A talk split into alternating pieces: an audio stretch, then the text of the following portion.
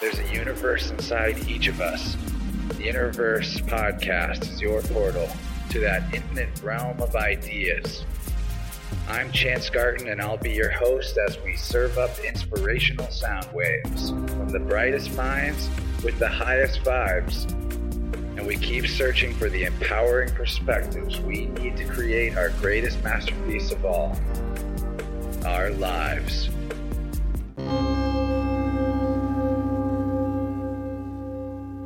Welcome to the One Within All to Interverse. I'm your host, Chance, coming at you from a stormy day in a brand new decade. It's a full moon to boot, and we just had an eclipse apparently. So let's harness this high energy moment to deliver another divinely delightful and entertainingly informative episode. We've spent a lot of time on the show recently and the whole time, really, exploring the all important mind body spirit connection, looking at the ways repressed trauma can linger in various parts of the body and cause energetic stagnation and if this is as true as it seems to be from my personal experience, it stands to reason that if we start moving our bodies in unusual ways, we can at the same time open up our minds to start thinking outside the box. Lucky for us, we've got the perfect returning guest to bring us up to speed on the practicality of particular yoga positions and how they relate to our unique personalities. She's the quantum consciousness expanding Capricornian who's connecting the dots between astrology, yoga, folklore, and more. And her name is Emily Ridout. As a yoga teacher, folklore professor, and advanced astrologer, Emily creates customized movement routines for clients based on divinatory wisdom systems and their own personal star charts. Connecting the above and below by merging movement medicine with self mastery, Emily dedicates her time to helping people find alignment both in the spine and of the mind. Last time she was with us, Emily explained her astro yoga system, spoke on different types of astrology, and described the link between astrological occurrences, cycles in nature, and our bodily energy structures, just to name a few of the topics in that epic episode. Today, we're going to pick up where we left off and dive deeper into folklore and mythology as we seek the solutions to our timeless human conundrums as they've been handed down to us through ancient wisdom traditions. And I'm sure we'll find more nuggets of gnosis by exploring further on Emily's path as an astro yoga practitioner and teacher. Check out Emily's website at emilyridout.com, where you can download a free chart of recommended yoga moves for each sun sign. And while you're there, sign up for her awesome weekly newsletter with regular instruction on astrological happenings and the movements that synergize with the seasons and the stars. You can find Emily's website and her Instagram in the show notes, along with a link to Interverse Plus on Patreon which you can subscribe to right now to get access to the extended version of this episode and an archive of over 80 members only, double length, two hour shows. And you'll get to feel good about supporting a podcast you really like that doesn't ever assault your ears with random advertisements or sponsors. And now it is high time to get this show on the road. So let's all do a cartwheel, headstand, or at least some solid breathing work to get that internal energy circulating and ready to absorb an enlightening message from our wonderful guest today. You can never remind yourself too many times that you're more than your current body and mind, and that you share the divine spark that ensouls the entire fractal cosmos within yourself, and that indeed all is self, and there's nobody that you need love from except yourself. Send some of that infinite love energy you've got on through the astral ether and bless this episode's guest with all the gratitude you've got. And if you have the time, maybe even drop her a nice word on social media to thank her for coming back to talk to us again. She's the fantastic folklorist, awesome astrologer, and gallant guardian of the art of yoga. And I am stoked as heck to be speaking with her again. Emily, my friend, welcome back to Interverse. Thank you so much for having me. And thank you for that introduction. It was it was amazing. You're quite a wordsmith. Thank you. Yeah, before we started, we were just talking about the uh, mercurial gifts in my chart, and I do like to take advantage of that. It's all very good fun. Uh, yeah, last time you were here, we probably barely scratched the surface of what could be a totally infinite range of conversation when you talk about astrology and yoga and folklore only got in there marginally for my taste because I'm a huge mythology nerd. But let's just kick off uh, you know, since we're in Capricorn but about to slide into Aquarius by the time this show comes out, what's the astro yoga prescription for our late January into February? So there is a lot going on astrologically in the sign of Capricorn, not just right now while the sun is in there, but all year. Jupiter is there, Saturn is there, Pluto is there. These are some major players that bring about change and actually pluto brings about complete and permanent transformation it's it's considered the sign of rebirth and reimagining and shifting into new forms. And saturn can bring some some energy of challenge to that um, demanding structure and boundaries but jupiter brings some beneficial expansion. So right now all the way through the year but really through winter, especially Capricorn season, Aquarius season, even Pisces season, we can all be doing some energetic work to realign and reconnect with the root of things. Um, so if you think about transformation in nature, like a tree growing from a seed into the whole thing, the one thing that's that's permanent there is when the root goes down, the root stays. And of course, the roots grow and change and shift as well. But as long as in this time period you're connecting back to your root, all of the transformations, all of the shifts that are happening energetically are going to be more beneficial for you than if you are not connected to that root. Um, you could imagine being uprooted actually and that could be of course quite detrimental. And we'll see all sorts of shifts going on all around us but really within yourself doing practices that relate to grounding work.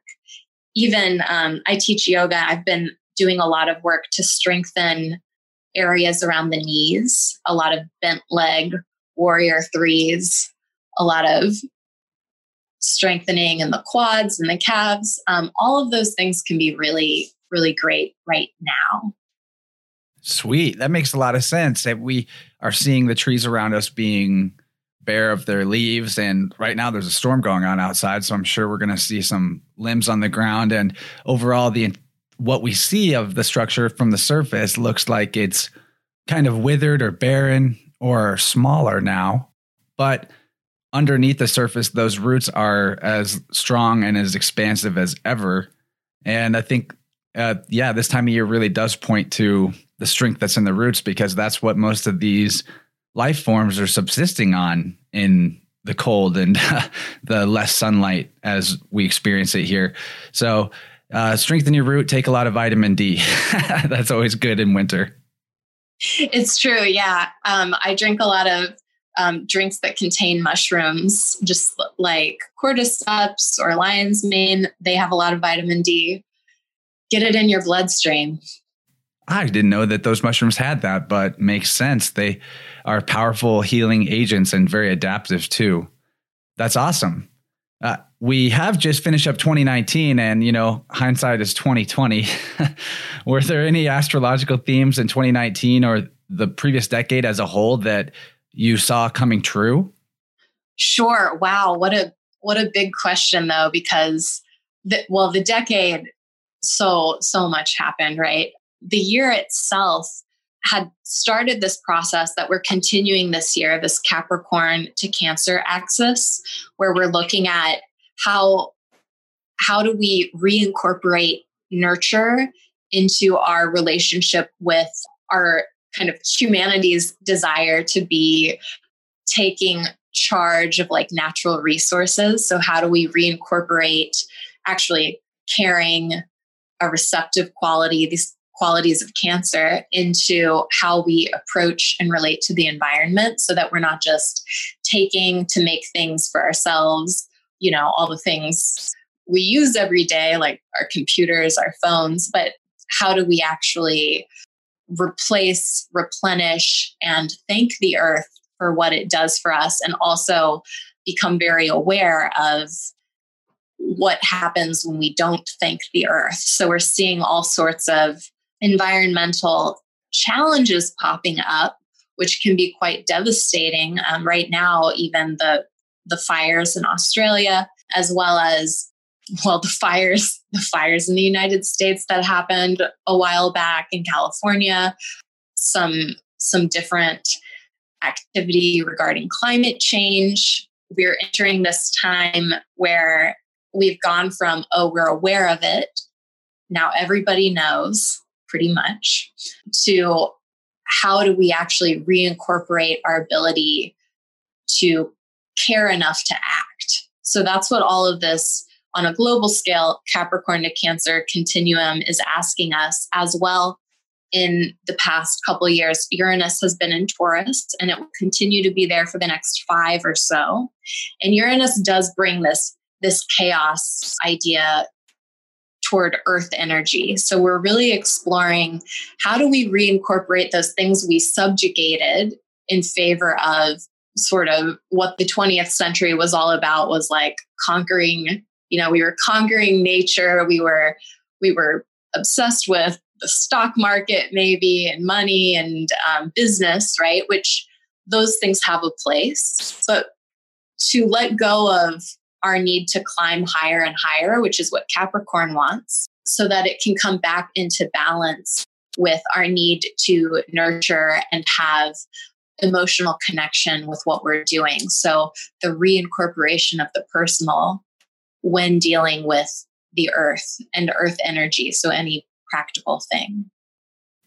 That definitely makes sense. I do feel that we have to temper that drive to expand with a healthy version of boundaries where we're not just creating boundaries out of our own personal sort of greed or what we want for ourselves, but realizing that we have to also take account of how our boundaries are affecting others. Like uh, the entire planet as a whole is going through some weirdness with the uh, ecosystem and environment definitely related to human behavior. And technology is a part of that as well because a lot of the technologies we use all the time require some pretty heavy duty mining operations and pillaging of the the earth just to get those things and we have something like Christmas come along and uh, who knows how many people just throw an old device in the trash and instead of recycling it. And to me, that's the weirdest thing ever is whenever you have something really that was really expensive at one point and maybe it's not as expensive now because the technology is more obsolete, but now it's like a big paperweight to you and do you shove it in a drawer? Do you throw it in the trash? Find a place to recycle it? That seems like the best option, but it's it's weird how our cultures obsession with constantly making money leads us to do what we do with technology where instead of creating something more modular where you know maybe your phone the the main phone itself you don't replace the whole phone at a time you get a better battery and swap that out you get a better processor and swap that out maybe like component by component instead of sort of recycling the whole thing back into uh, a resource heavy extraction method just to get those parts back out of it. If that makes sense. I mean, we're we have a throwaway culture and and something that humans have always been talented at is repairing and upgrading stuff that already exists. And it's kind of been lost on us in the last couple of decades especially. It's true. There's there's an element of planned obsolescence in everything from electronics to clothing that causes us to perpetually get new things. But it's also, I think, important to remember that this thing is occurring on a planetary scale and it's there's no one individual person who's responsible. It's you know not you not me. Um, we're all collectively creating and perpetuating culture. And so now is a moment for us to compassionately take another look. And it's not to say that your grandfather or your grandmother or your co- like whoever um, in your life or your parents' generation are to blame necessarily, right? Because people acted out of innocence always. Like they were doing what they thought was the best for themselves and their families. And even though there are all sorts of things we can point to in history that are heinous, horrible crimes against humanity, the the cultures that were created and perpetuated were usually done in a way that was i want to say blind to what they were actually doing of course there are notable exceptions you know but most most for your average person um, you know they throw their computer away because they're confused about how to recycle it or we haven't created a way in which we can create a sustainable world for all of us yet. So now's our moment. Right. We can't judge, you know, the ancestors for doing what they thought was right at the time. We can only do what we can only do our best and improve what we're doing individually. And that's how you take responsibility for the culture. And the culture will rise up to meet you or it will sink down to your level because you're the one that is it's emanating out of. That totally makes sense. So, you know, most people that have on the subject of like computer recycling, most towns do have a place where you can easily recycle electronics if it's a, a decent sized town. And if not, maybe just start collecting all that stuff for a while and at some point send a big shipment somewhere or uh, drive somewhere where you can offload it in a good way. And that's just one very small example of something you can do that's going to uh, alleviate the environmental insanity that we're perpetuating. But yeah, well, now that we are kind of uh, we've kind of reviewed where we've been coming from. What's the forecast for 2020? Do you have any thoughts on the vibe of this year and maybe the since we are in a new decade, what we can expect? You did talk about the the five years remaining for Uranus's current transit, and that's uh that's going to have a big impact on the flavor of what we see next. I think more emphasis on sort of like personal freedom and exploration and breaking away from rigid institutionalized ways of thinking. Am I right about that? Absolutely. So we're we're currently depending on who you ask, finishing up or in the middle of transitioning to this Aquarian age, where the concepts that we have, the way that we approach humanity as a whole, the way we know ourselves and our societies are going to be totally different from how they were for the last 2000 years. So we're doing big work. And, you know, it'd be remiss to say that, oh, we can, you know, make a few good wishes, you know, align ourselves once and then be totally done and ready. So the next several years or so, I see as those moments. Did you ever, have you ever like not gone to whatever form of physical activity you like to do for a while and then done it, like gone back? It's a little bit akin to that. It's like, your body feels really easeful when it's resting on your couch or in your bed. And the first time you do a new physical activity, it might feel really challenging while you do it, while you do it, but it might feel really good to start. But then the next day, you're going to be stiff and sore and maybe not feel better than you did the previous day when you were just hanging out on your couch. So, the work that we're doing is actually improving things but it's pulling up all the all the things that were hidden in our shadow and we're seeing them emerge and we're we're finally taking and there have been instances of this throughout history different waves where we've done this and then it's subsided but i think we're really looking at the shadow aspects of our society um, those things that we didn't want to look at because they were unpleasant um, and so it might feel a little bit like you're sore for the next couple years, but we're ultimately building a better future. That's good to hear. I just learned something from personal experience that I didn't realize. When you get back into like cardio after taking quite a bit of time off, apparently it can make your legs itchy or your skin itchy. I had never realized this, but something to do with like the capillaries or the blood vessels expanding further than they have been for a while. All of a sudden, you feel like itchy legs, and it's that's really quite uncomfortable when you're on a treadmill. and yeah. uh, but it's like we have sort of built up a debt to ourselves whenever we do, uh, I guess, spend a long amount of time with a exertion deficit.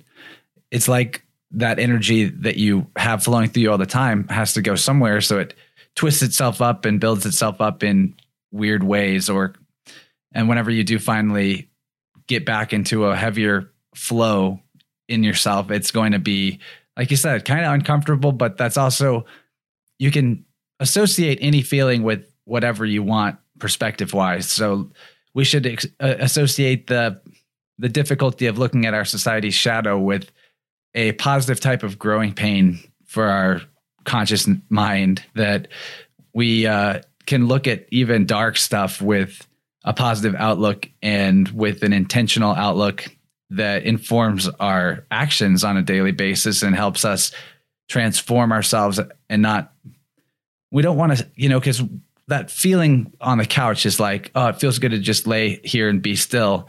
And we do need stillness but overall the nature moves towards some kind of a progression whether ascending or descending evolving or devolving. There isn't really stasis in nature except for as a whole. I mean, like the universe as a whole remains a whole universe, right? With every component that was in it still being in it, just shuffled around. So our our the power and stillness is in the cosmic or the the universal part of ourself.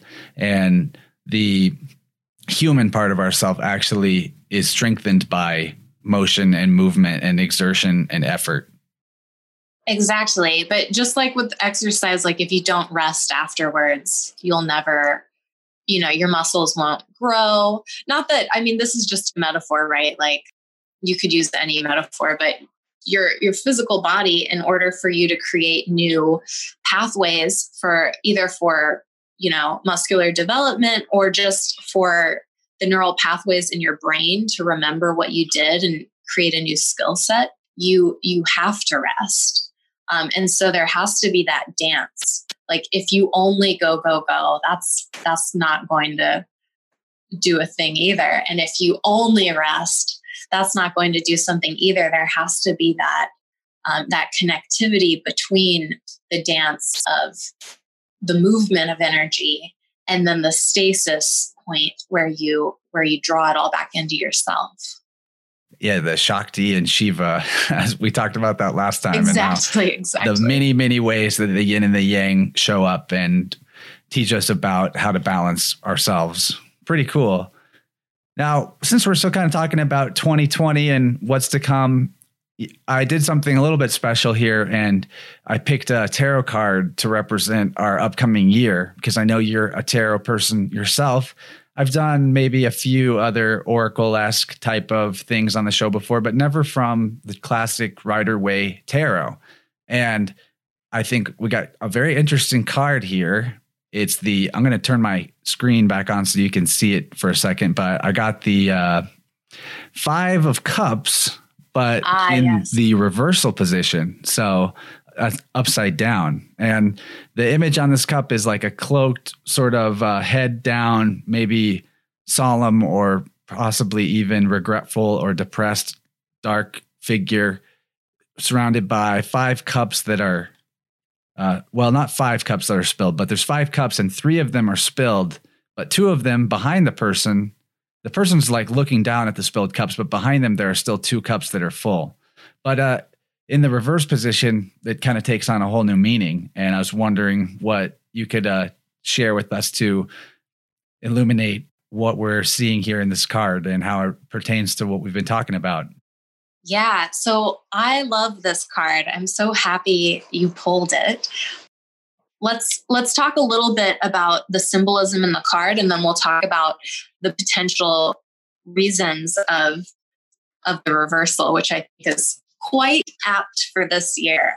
So, so the 5 of cups as as you described it perfectly. This this man is standing he's outside of a town i believe if i'm remembering the card correctly and you can see the town kind of in the distance and between him and the town is a river usually so that's that's always important the cups here are representative of the water element which ties to our emotions. So the emotions are really central, but also every number in the tarot has great meaning. So here you have a you have a couple numbers. You have five, which is the number of the Hierophant um, or the great teacher. And in the Rider Waite deck, he looks like a a Catholic maybe bishop who's blessing you and some people don't resonate with that symbolism because Catholicism has has a set of issues for many people. and he's represented in different ways. But what it is truly is your deepest internal teacher. So, all the people in the tarot, you could argue that they're three people the man, the woman, and spirit. Or you could argue that they're all actually embodiments in one being. And so here we have this idea that we have a deep internal teacher, and this teacher is like the best teacher around because it's completely and totally aligned with reality. And it wants you to find that seed of bliss inside you that's present no matter what your external circumstances. So that's really important. Here, then, we have three knocked over spilled cups, which this man is like looking pretty sad about, right? He's staring at the three cups. They've spilled his heart's a little broken perhaps about these three and the three in the tarot is is the divine feminine manifestation element so there's two aspects of the divine feminine that we see and one is the the divine feminine that can be manifested and seen in real life. So, this is the activating principle of the feminine. It's what makes the plants grow, the flowers bloom, all of that stuff. And he's mourning that which is appropriate. Behind him, though, is the number two, which is the number of the divine feminine in its unmanifest. And not just the unmanifest, but the access to the Akashic records, really. It's the high priestess's number. It's interesting. That's the unconscious, and he's got them behind him where you can't consciously see them. It's true. they, they were smart people who made these decks. And so you you have these two cups behind him and they're full and i would argue looking at this and relating it to a big theme that because you can make these sometimes you know if you did a reading about a smaller matter it might not have such a big meaning it might show up and say like oh you have to remember what you do have which is the ultimate meaning of the card but behind him he has so the Akashic record is everything. And so he's lost one thing, but really he has everything. And so even though it, it may appear like, oh, two cups are less than three cups, it's really sad he lost his three cups, whatever. Behind him, he has the support of the entire universe. And this is something all of us forget in yoga we say that there are these there are these things called the, the cloaks or the sheets and there's something called anavamala which is just how we forget that we are actually um, totally worthy connected to spirit that's beyond ourselves. And so he's an example of someone who has just forgotten it. And this is a, a minor arcana card. And so it's temporary. And it's about it's about the emotion you feel when something you really wanted to pan out doesn't doesn't pan out. You're disappointed, you're sad, you've forgotten that you're everything and there's still all this support behind you, but that doesn't make your loss any less tangible. And so the thing is, in the distance is that city. And if you think about a cup of, of wine or whatever he has, he could go fill up the cup in the river. He could go fill up the cup with wine in the city. And there's usually, I think, a bridge going over the river. So there's a way to just pick up your three cups and go go get another glass of whatever your favorite beverage is, right? Get three. But the thing that's stopping him is the river itself, which is his churning emotions. So when this is reversed, this is a key that it's time to release this and move on.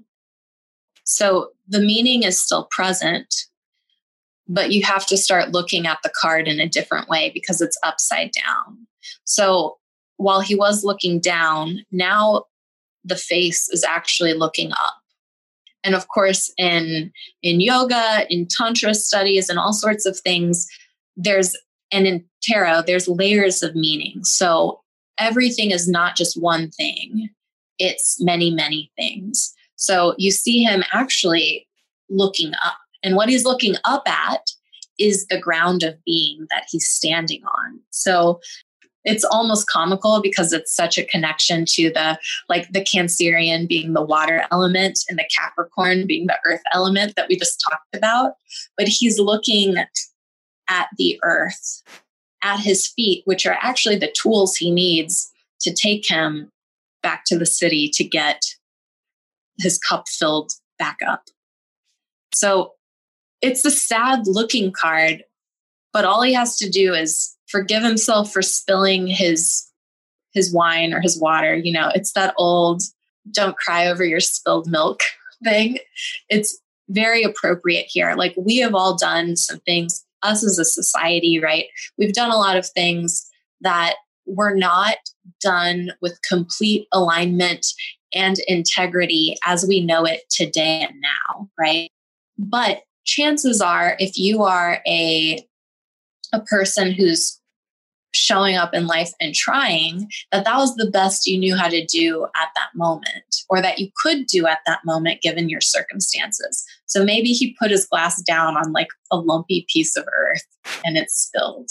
Now is the moment you say oh well that happened. No matter what has happened to you in your life that has happened and now we're going to take a moment to remember that we still have so much. If you are, no matter what's happened to you, if you are alive and on this planet today, like we have more going on in favor of us than almost any humans in history. And so it's an invitation like forgive yourself like if you're saying negative things to yourself in your mind if that's what's getting your emotions churning let it go if you've forgotten who you are and that's what's gotten your emotions churning, remember where you put your feet. And then, you know, take a step. Even if you're feeling something unpleasant, you know, take a take a couple steps. Go to the city, get your wine or your, you know, kombucha. yeah. Awesome. I like that you bring the numerology into it. That's the key to actually interpreting the especially the minor arcana, which can be a little daunting. I mean, I I've studied a lot of tarot, and I still wouldn't feel comfortable trying to just like dole out a uh, a reading to somebody other than myself. When I with myself, I can spend a lot of time looking at sources that I admire and respect to help me interpret what I'm looking at. And of course, the the intuitive interpretation is always very important as well.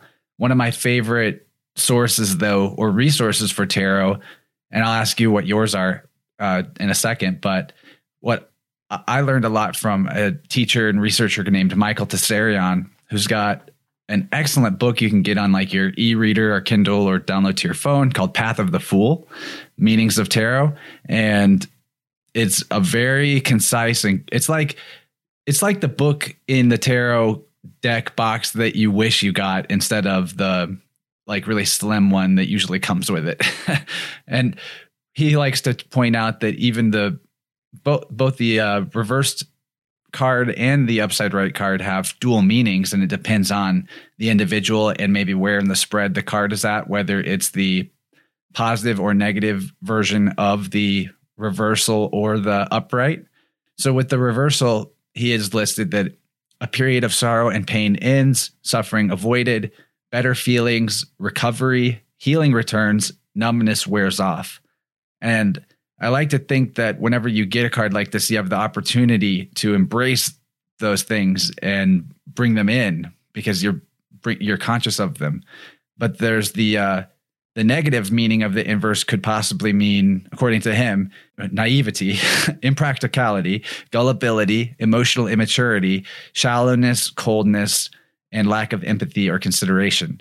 So we got to realize that all of the positive traits of anything also could carry an imbalanced wave with them if uh, we're not aware that that's possible we might fall into it so while we want to be you know we want to avoid the the suffering of crying over spilt milk we also should remain practical as well and not be sort of emotionally immature about things and um, what you would call like spiritual bypassing. So realizing that the um, the suffering period that humanity has come through, and that maybe we're going to return to healing after is still something like relevant and there's wisdom in what happened that we can dig out of there and not we don't want to just like pull rip off a, a, band-aid before the the healing process is fully done so we like we need to remain aware of everything that got us to the perspective we're at right now without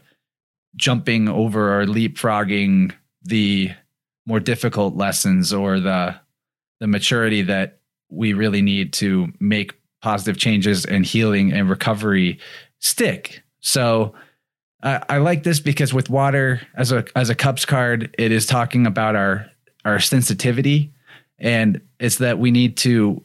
It's not that we need to get rid of our sensitivity because that might seem like a solution to somebody who's upset over the spilled three cups. That if I just shut off my sensitivity, then I won't care about this anymore and I can move on. In reality, we just need to like fine tune our sensitivity and direct it inwards or or back towards ourselves because that's where the akashic is or the the record of spirit that you represent that represents the uh, or that the two cups in the back do represent that there is a archive or what spirit really is in a literal sense is the memory or archive and the record of everything that's come before everything that's ever happened.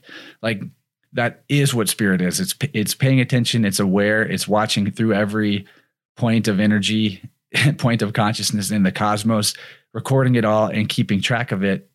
And that's really something amazing that we are emergent out of that and that's where the true power lies is to see is to bring the threads of the past to our present to weave our future yeah i think you're absolutely right and I'm glad you brought up spiritual bypassing because that has been a hot topic lately, right? And this this year with the practicality of it is is a moment to test that. I think a lot of human beings on the planet right now have been kind of waking up like we've realized like there's something more than what we thought originally. Like we're connected in new ways and there's all sorts of you know science and research and beautiful energetic systems coming out of it and it can be tempting to just go into that and let go of the practical. But i think the earth is yelling for us to make sense and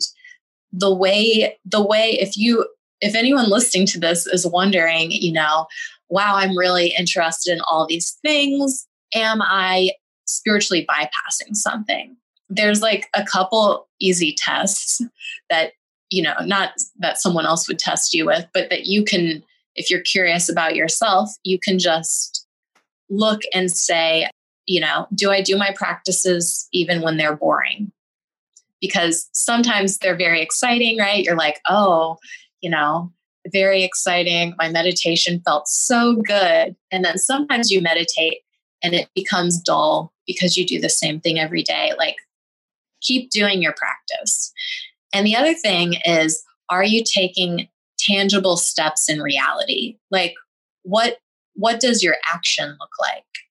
Um, so a lot of people get stuck in this like desire, like wanting something beautiful in their life, or even knowledge, which I think is where I tend to get stuck because I love studying things.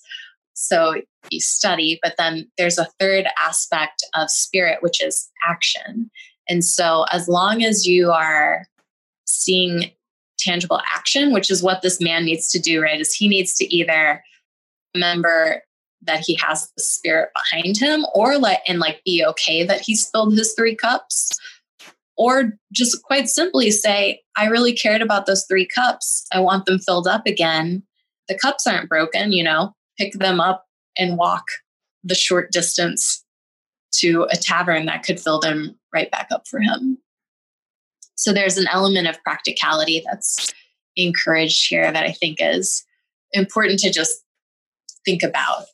Absolutely. And especially as it pertains to our upcoming year and decade, I think we're just going to get more and more spilled cups whenever we look out at the world and, and, uh, the corruption of the control systems continues to be uncovered and further and further layers of craziness revealed that uh, realize that it's still spirit that is directing all of this and I guess we needed to get to a certain point of difficult complexity to reach our next level up as a, a, a, consciousness that a universal consciousness experiencing itself as all these different people. So I think that's really uh, it's a really apt card for what we've been describing because there's uh there's sort of elements of all of what we described that came through in that. And I love tarot's synchronistic ability to just line up exactly with the vibe that is appropriate for the moment. It's pretty amazing.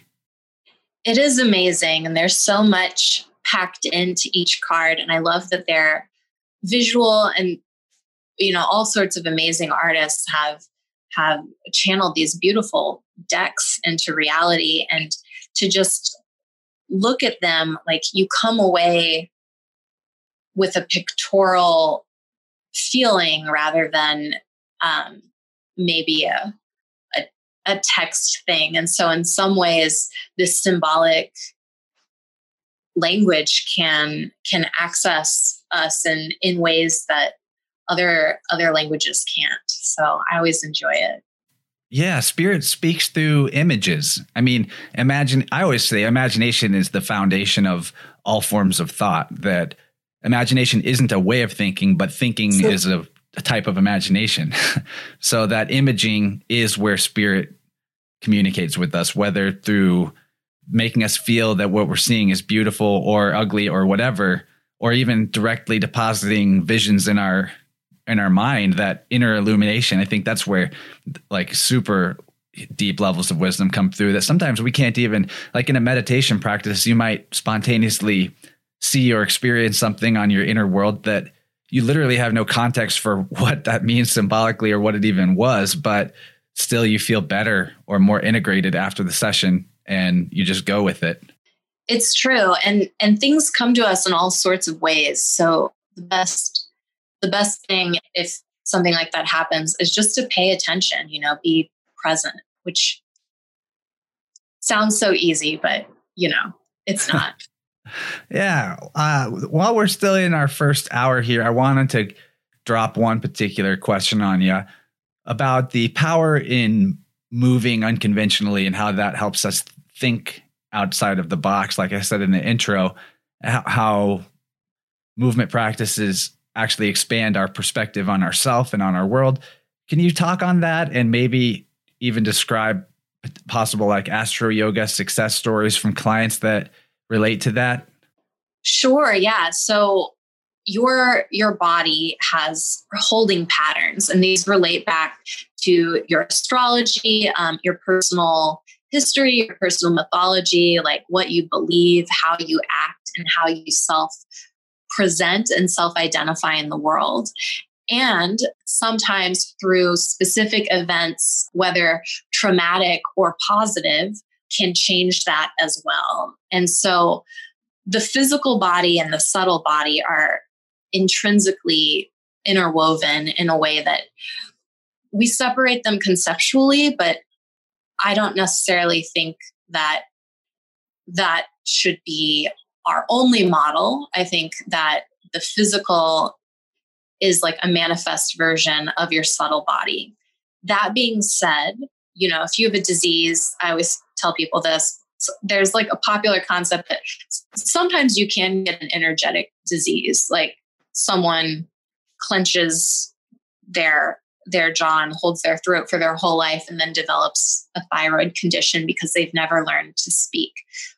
That doesn't mean all thyroid conditions come from that, right? There's all sorts of reasons why people have disease, um, from environmental to things things we simply don't under understand. But disease can develop because of like granthis or knots that develop in your in your system or or even just slight discomfort. Like before something becomes full blown like a full blown ailment that's bugging you it will be unconscious. Because if you were conscious of it you know you would you would be like oh i should like work this out. And so sometimes it will it will start being a little louder to you but there are physical spaces in the body where individuals will tend to hold things. I actually found one for me last night that I wasn't aware of, but I was doing some some calf smashing for lack of a better word, like where you yeah. um, to to work out the area around my knees and I discovered there was something living in my calf that was uh, quite unpleasant to experience emotionally, but I you know, I I sat with it, I breathed through it. And if you if you give yourself the opportunity to feel and integrate the entirety of the body like it doesn't matter your level of health right now like it will get a little bit healthier. You will you will feel a little bit better. That's not to say you know you'll you'll grow a leg back if you lost your leg but you'll you know 1% 2% one day at a time things things shift and change. And so if energy gets trapped somewhere, we'll take the chakras as an example. If you, let's say you are a natural born artist, which I will argue that all human beings are natural born artists. Our natural state is a state of creativity. There's an element of play that's really important for human beings. Like we're literally a form of ape. We're like a very fancy ape, right? But we are like, and if you look at like apes, they they play like animals play and so we we have to have that ability to be creative and playful and it doesn't matter you know if you are michelangelo or whatever if you're not using your creative faculty even if it's just to doodle on the side of your planner or you know hum a tune in the shower you're you'll you'll develop some stickiness there. Just right there in the low belly. And you might start to develop feelings of of discomfort in the belly or if you or you might not notice it at all. But then if you start to do some really conscious movement like i love breath of fire any type of breath work where you're churning out your lower chakras tends to aliven and awake and awaken things. And if you feel emotions coming up or sensation coming up, try to feel them entirely. And if you really stay with where they are in your body and how you feel, they'll dissipate almost 100% of the time within like four minutes. One thing I've come across recently is that when somebody feels like they can't feel anything stuck in their body or where a negative emotion or recurring thought pattern might be coming from in their body where they feel like it's only strictly mental that that person does tend to have some like digestion difficulty. Even with a good diet the person might have digestion difficulty or in like uh gastrointestinal discomfort and looking back on my personal life i'm thinking about different periods uh, of my history and realizing that when I was more creative, I had less digestion digestion problems when I was doing more creative stuff. So I guess what I'm getting to here is that the stomach problems are related to the uh, inability to feel the emotions uh, on a bodily feeling level that they are kind of mentalized and that makes sense because that's the that's the root so if something's stuck there in that furnace area then you're not going to necessarily feel where that's happening elsewhere in the body because the energy flow, which is also your consciousness of your internal body, is stuck in that spot. So maybe there really is a correlation between practicing your creative gifts and just having fun and playing with them on a regular basis and uh, unlocking, getting that energy out of the uh, root and up to the next chamber, which would be the sacral, which does have a lot to do with creative energy, creativity. Makes a lot of sense, actually. Yeah, the sacral chakra is below, and then the the your your power, I would argue, so they're next to each other, so they do interact a lot, right? And your power center is right there where your stomach is, which makes sense, right? We put food in our stomach to give ourselves power, but but also energetically, making sure that you have your own power like that comes from your creative root and your heart because the power center is right between your creativity and your heart. And so knowing that the balance of creativity and love is the manifestation of power for me, I think is huge because I think power, we're like, oh, power is like, I don't know, war. yeah, controlling, like all these kind of like heavy, sticky things. Not that money has to be heavy or sticky, but you know, war, controlling others. But if your power is the place between what you love and what you enjoy doing for fun, like what what does that mean for you as a human? Like as you gain power, like it means you'll become like a force for good and joy and healing in the world instead of a force for you know creating a calcification in the body where you uh, you know try desperately to control beings that don't want to be controlled we all want to be free and happy right man and one that i just kind of realized maybe even today was that not there's a whole nother level of controlling others that i i was like ignoring in myself that I do constantly, which is not to control their physical actions or what they can do and not do, but controlling their perception of you. When you are so caught up in perception control like that, you lose track of acting out of pure integrity, out of pure conscience. And because a lot of times why would you even want to control the perceptions that others have of you other than to try and cover up uh, something i don't know immoral or out of alignment out of balance with your own self your own perspective or your own actions so that that was a big one that kind of dawned on me today that perception control is still being controlling. That's really beautiful. And that one reverberates down to the root chakra right? Because the root chakra again with the roots you know it's it's that time of the year. Um, you you're able to connect deeply to the earth to know who you are at your most true self right?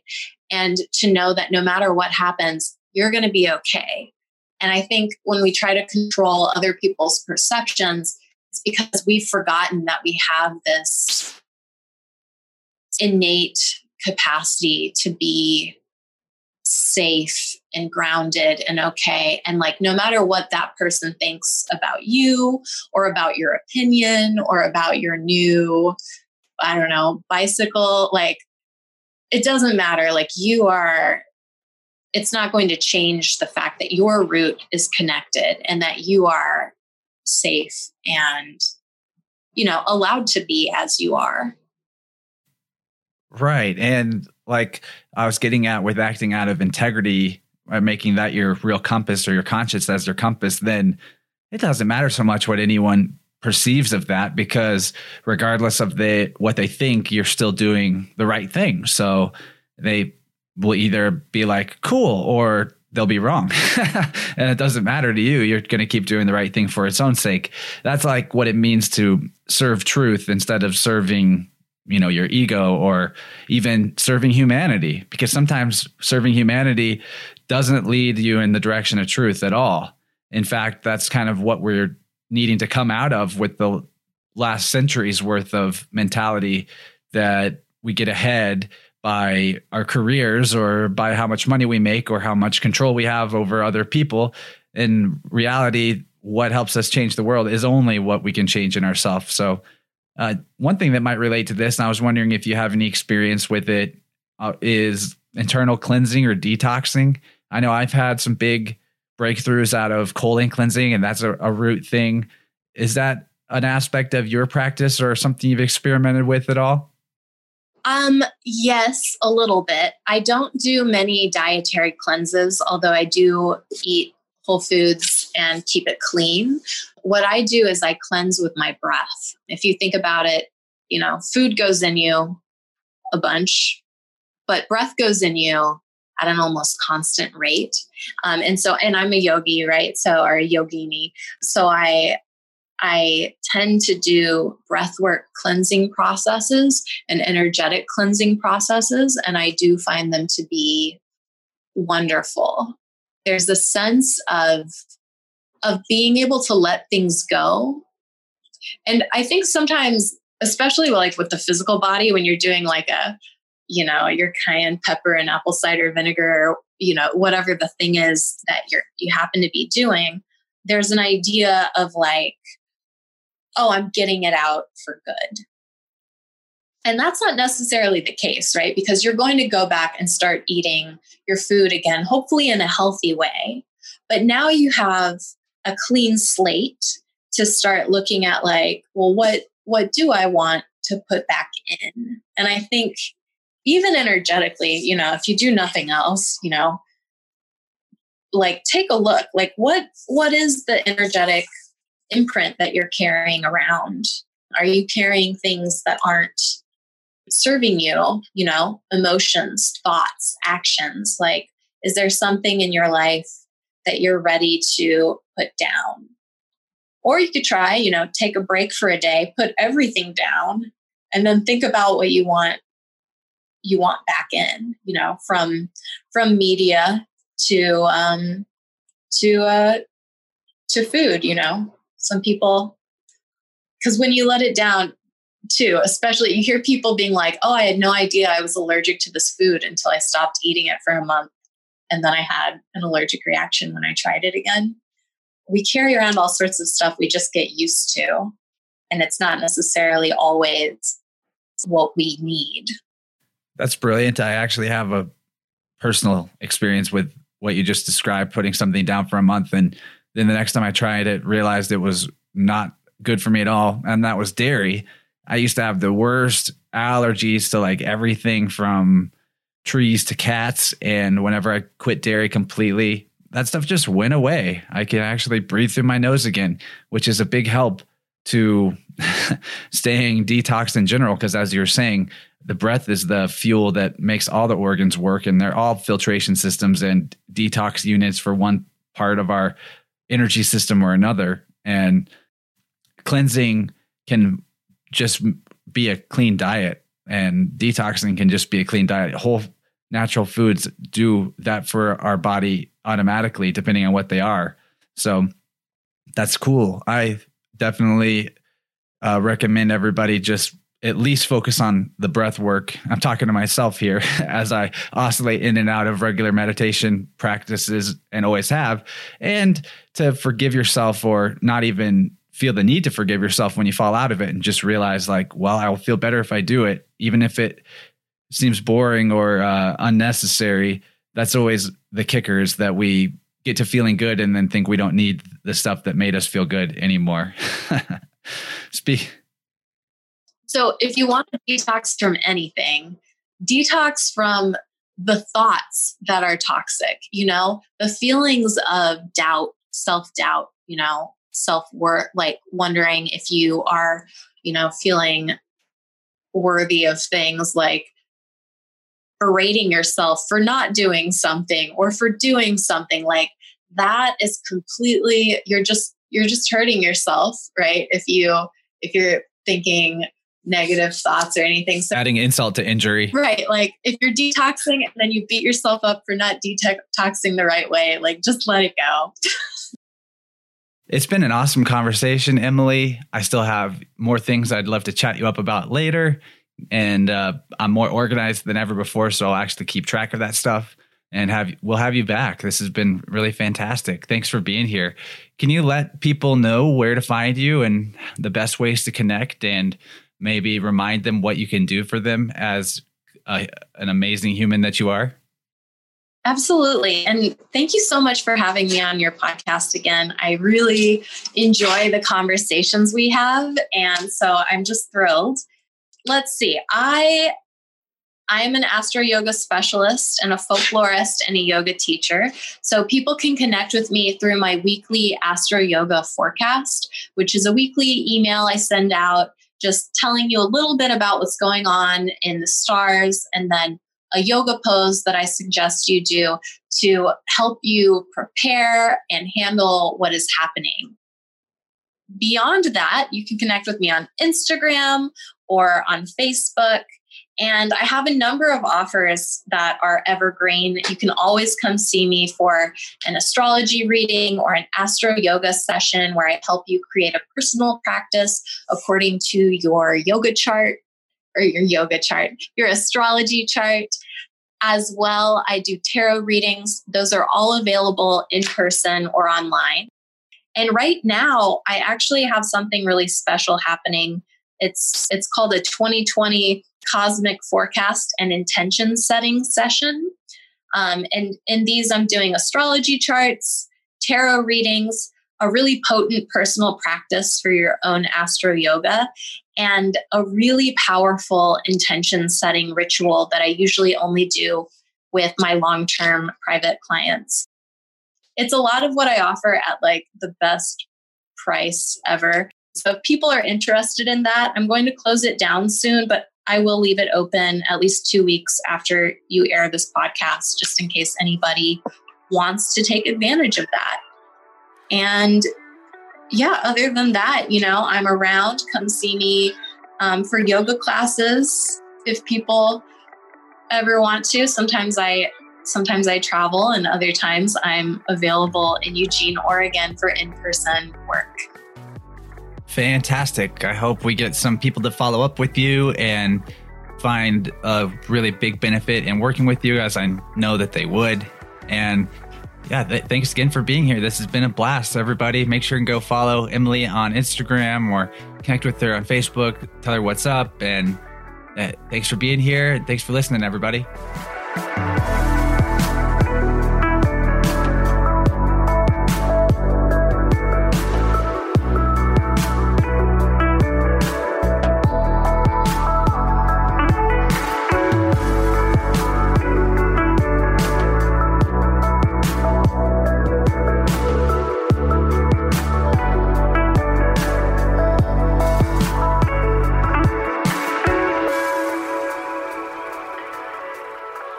Everybody. Welcome to the outro of the show. Thank you for listening this far. It feels really good to have done this sort of almost customary New Year forecasting type of show in a different sort of way and looking at it through the lens of astrology and tarot. I mean, astrology is not super different for us here on Innerverse, but I'm sure that most people don't take, you know, major transits into account whenever they're looking at the year. And by no means did we actually give an in-depth overview. I mean, there's so many houses and planets and things going on up there that you could pretty much make a year-long study out of just the year that we're going into, let alone the de- decade, and trying to uh, decipher what all that means. But I think that we touched on some really important themes that we can expect to unravel as we go forward in time. And we don't look at tarot that often on the show, so I was extremely pleased to be able to get that little reading in. Maybe it's something I should incorporate more. Let me know if you like that sort of thing. I might start bringing in some sort of oracle style situation into maybe the show's outros at the end of each episode and we'll see like if we can start seeing those type of oracles actually coming true because you know you never know unless you ask the question so i like to use the i ching a lot more than the western tarot but i'd like to get more familiar with it our friends Dan and Scarlett over at Cosmic Keys podcast are actually doing a great series right now on Tarot 101. So that's something if you thought it was really neato that we talked about this Five of Cups card in today's episode, you might want to go check out their little primer on how to actually start reading tarot for yourself because it is a pretty complicated system with a lot of symbols to unpack. And sure, it's very like personal interpretation based, but that's also what's good about it. We might have each taken away our own little meaning and nugget of wisdom out of looking at the Five of Cups as we did today. So I thought that was really fun. And yeah, maybe we'll do more of that. I definitely just want to say I appreciate Emily coming back to the show because she's really awesome and what she's doing is pretty needed. Definitely more unique than the average yoga teacher because of bringing in this whole astrology and other forms of divination into the mix. She's super wise and super fun to chat with, and I'm positive we're going to do it again sometime down the road. I've got more questions than I had when I started, I think, especially when it comes to the folklore stuff, which unfortunately for free people, you probably didn't catch that amazing breakdown of some of the world's winter solstice traditions. But that was a big part of the the plus extension. So I'll just remind you again, if you're not on plus, it only costs five bucks a month and you get a two hour long show instead of one. It's literally the only way that the podcast can generate any income for me. And I spend a lot of time working on it. So I would love to get your support and I'd love to provide you with these extended episodes, which I think we got well over 80 at this point in the archive. So hop on over to patreon.com forward slash innerverse if you're interested in signing up, becoming a member.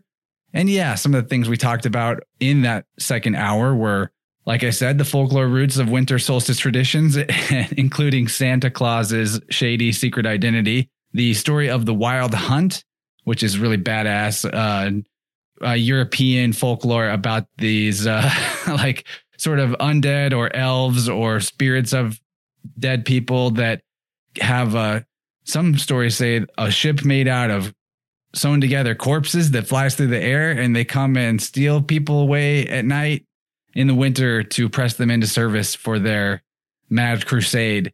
And it comes i think the original guy that the wild hunt was supposed to be led by was actually one of the proto odin figures. Anyway i say it's badass. It's badass in like a hardcore metal sort of way. Actually if it was real it'd be pretty scary. But metaphorically speaking there might be something very real about the archetypes being described by the wild hunt. And yeah we explored that and the connection to santa claus and his flying sleigh we talked about Amanita muscaria mushrooms and mushroom cults and shamanism, the exploration of the possible reality of elves, dwarves, and other little people in real life in the past. I personally think they might still be around somewhere underground, but that's a conversation for a future episode. We talked about the supernatural and extraterrestrial beings that we see being culturally influenced manifestations of spirit, such as how in Iceland they have stories of trolls, but in Arkansas, they have stories of Bigfoot. And yeah, maybe these things that people experience are more in their minds than not. That's a conclusion you might draw. We talked about listening to the body and moving to balance your polarized physical energy. Talked about stuff like ecstatic dance. We discussed archaeological sites that influence folklore beliefs. And of course, that good old concept of meeting the devil at the crossroads and how folklore influences what we discover in the liminal or in between spaces.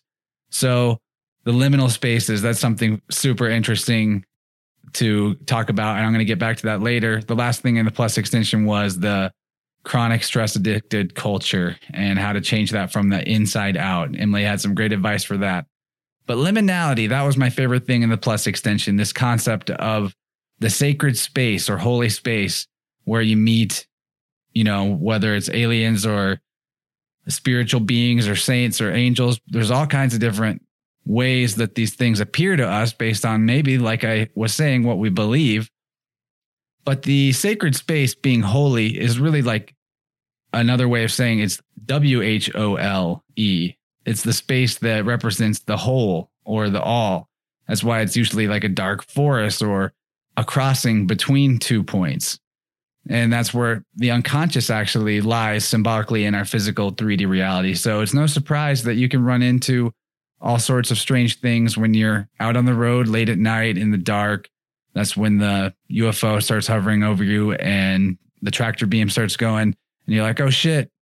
If that's happened to you, you should let me know. I'm I would love to hear about it unless it's too scary to uh recall.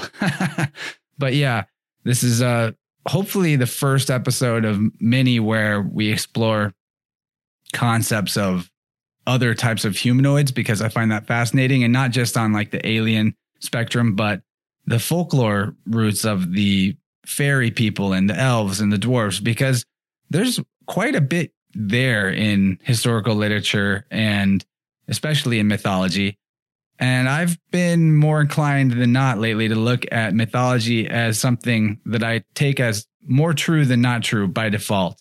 And it's just a matter of figuring out where along the line the game of Chinese whispers or telephone or whatever you called it when you're a kid has changed the uh, story away from the 100% facts. But the, the reality that there are the same types of folklore beliefs, just with different cultural flavors, in places all around the world, like when we were talking about winter solstice traditions at the beginning of the plus extension, I think that gives a lot of credibility to there being more to it than just a story that someone made up to entertain. And since we were talking about astrology a lot in this episode, there are definitely tie ins to the archetypes in the sky when it comes to why certain winter solstice traditions around the world have the characters they have and the Santa Claus guy, and how that's all connected to things like planets and Saturn being uh, sort of the background character that Santa is impersonating. Not impersonating, but anyway, it's the same archetype. And it's pretty pretty interesting stuff. I'd definitely love to go more into that in the future. But yeah, thanks for listening. Definitely remember to go check out Emily Ridout's website, which you can find in the show notes. And again, the plus extension is available at patreon.com forward slash innerverse. Go follow Emily on Instagram. I'll link that in the show notes as well. She's got a good Instagram. And the best thing to do if you want more of her is to get on her email list because she does great astro yoga email updates. It's definitely not the type of spam that you are used to when you get on someone's email list and they just want to sell you this thing or repeat the same information over and over again. Hers is really good and worth actually checking out. It's one of the few uh, mass recurring emails that I actually will check out regularly. So, big shout out to Emily. Thank you so much again for being on. And if you are new, definitely don't forget to subscribe to the show on your favorite place to listen to podcasts. That could be pretty much anywhere because I've made sure the Innerverse is available on the YouTubes, the Spotify, SoundCloud, iTunes podcast app, Google Play, you name it. Even a bunch that aren't mainstream that you might not have heard of. So I won't list them all. But before we wrap this up, I got to tell you guys about this really great new EP by Cadella. I know I said I'm not going to really play show music anymore because it can get us kicked off Spotify, but I'm going to risk it once again and put some music in the outro here from the band Cadella, good homies of mine and excellent, excellent musicians. This really good new stuff called Fission. Fission's the name of the EP anyway. And I'll link that in the show notes as well. And you're about to hear it play us out. And it's awesome. So thanks for listening, everybody. If you want to do us a favor, you can also go to the iTunes podcast app, leave us a five star review. I like to check that periodically and mention the cool things that people write there. And it really does help people find the show that haven't heard of us before but are interested in similar topics if you give us that five star review. And it only takes a few seconds. So, with that, I'm out of here. Love you guys. It's been an awesome time chatting with you and especially chatting with Emily. Hope you enjoyed it. Good stuff coming in the future. More stuff on elves, which is maybe seeming like out of a left field type of thing, but hopefully you love it and we'll just go with it. All right. I'll talk to you guys soon. Much love. Bye bye.